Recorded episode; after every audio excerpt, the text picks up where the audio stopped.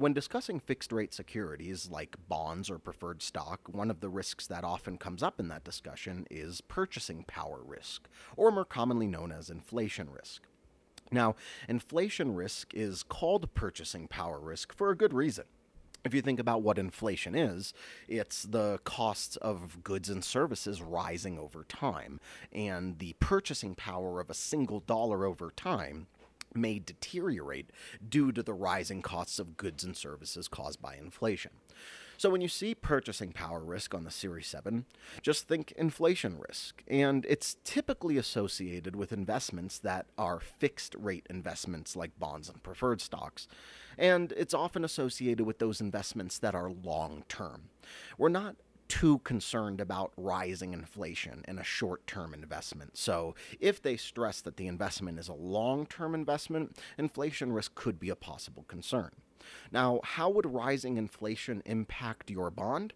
Most notably, it would impact its resale value. You could experience a loss of value in your bond over time due to rising levels of inflation if you think about the purchase of, let's say, a 5% bond, which is giving you $50 a year, and we'll call it a 20 year maturity. So you're going to get 50 bucks a year for a 5% bond for the next 20 years. And then finally, at the end of the 20th year, you would get principal of $1,000 back. Now, I can think about what $50 would buy me today. Next year, I can also think about what $50 will buy me as I go further in time, 20 years down the road, it becomes less obvious of what I'll be able to buy with $50. You know, if the costs of goods and services rise a lot, $50 in 10 years' time might not actually buy nearly what it could buy today.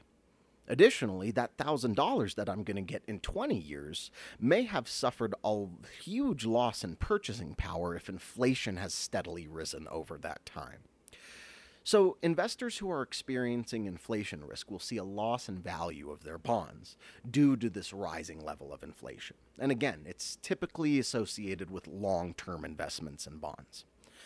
Now, the Series 7 often likes to ask you to compare the investment and the exposure to inf- inflation risk with common stocks versus bonds. And what you'll hear very often is that common stock investments are a good hedge against inflation. What we mean here is that generally the return on the stock market year by year, which is unknown, but historically, the return on the common stock market outpaces any given level of inflation increase. So even if inflation is increasing, People who hold common stock investments will generally end a year with a higher or superior return than the level of inflation in that year. Now, that does not mean that common stock investments have no inflation risk. If, in questions that you see, they elaborate on the level of inflation, like excessive amounts of inflation or spiraling inflation or in a period of rapid inflation, well, common stocks do get hurt by too much inflation.